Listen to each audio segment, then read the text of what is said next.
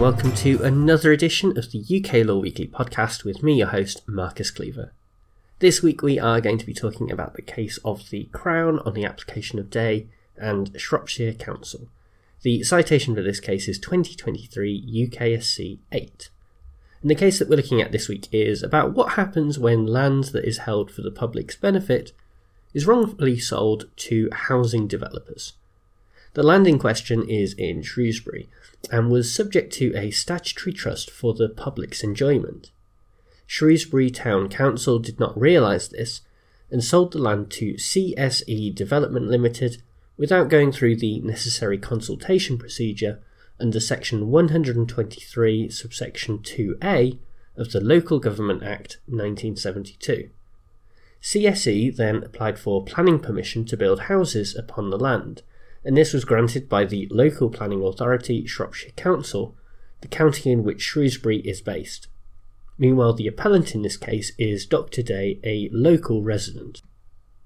He brought judicial review proceedings challenging the granting of planning permission on the basis that Shrewsbury Town Council did not comply with the statutory requirements, and so the public trust continues to bind the land. Day wants the planning permission quashed because the existence of the trust was a material factor that Shropshire should have considered when deciding whether or not to grant planning permission. Day's claim failed in both the High Court and the Court of Appeal, so he appealed to the Supreme Court, which is where we pick things up. The place for the justices to start was the relevant sections of the Local Government Act 1972. We've already mentioned the consultation period, but to be more specific, sections 123 subsections 2a and 2b require the council to advertise their intention to dispose of land that is subject to a statutory trust in the local newspaper for two consecutive weeks. There is then a requirement to consider any objections, but so long as they do that, the council may sell the land free from any public trust. Alongside that, we can see from section 128 subsection 2a of the same Act that a disposal of land that was originally subject to the consultation requirement shall not be invalidated simply because the requirement has not been met. Furthermore, section 128.2b tells us that the purchaser is not required to inquire whether the requirements have actually been complied with. All of this seems to bode well for Shropshire Council, who argued in this case that section 128 subsection 2 extinguishes the rights of the public enjoyed under the statutory trust, or, at the very least, the right of the public to enjoy the land did not survive in a meaningful way that gives rise to a material consideration for the planning to committee to consider when deciding whether or not to grant planning permission to CSE. Unfortunately for the Council, the Supreme Court also had to consider the way that sections 123 and 128 interact.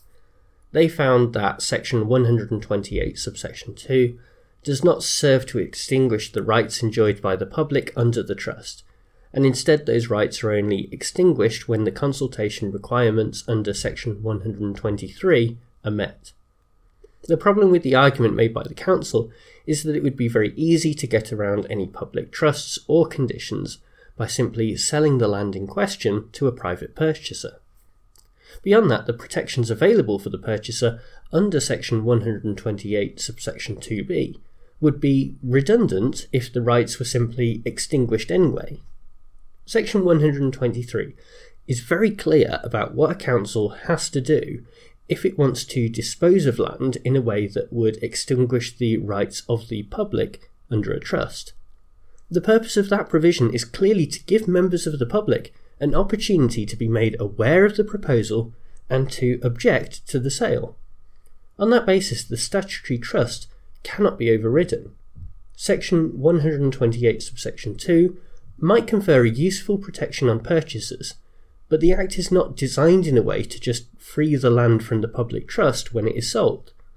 In fact, Section 128, subsection 2 was held to be of limited value to the purchaser because the rights of the public are still enforceable against them.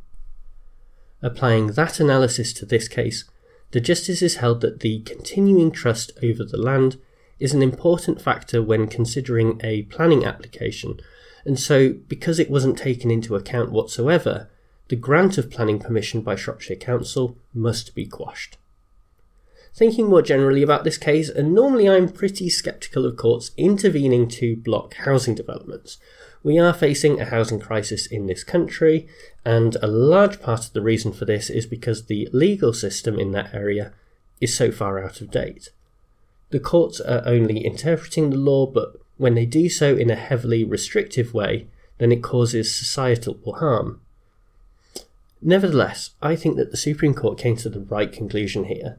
Taking a more liberal approach to planning law does not mean riding roughshod over the law, and that is what Shropshire Council have attempted to do here.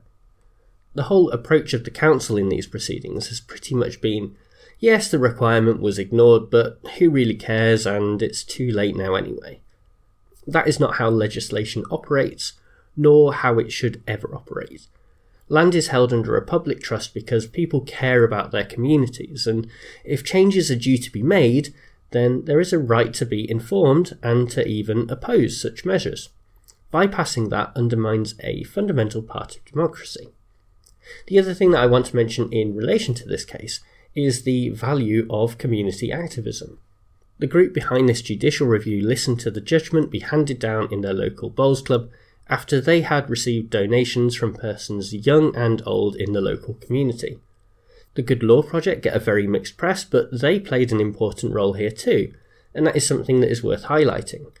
Without their support, it is unlikely that the case would have got this far and set an important precedent for land held under a public trust up and down the country. Well, thank you very much for tuning into this podcast, and thanks as ever to bensound.com who provide the theme music. Quick reminder before we go that if you would like to support the podcast and help to keep it ad free, then you can subscribe to my newsletter and earn yourself some nice perks, including more content from me each week and a free ebook on how to answer essay questions on a law degree. Also, if you follow my YouTube channel at youtube.com forward slash Marcus Cleaver, you'll see that there is a new video up this week for land law students on the subject of easements, so I hope you'll check that out as well. If all of that sounds like stuff you're interested in, then check out the link in the description to this podcast episode to join and sign up for the newsletter. Anyway, I'll be back with another episode next week, but for now, bye!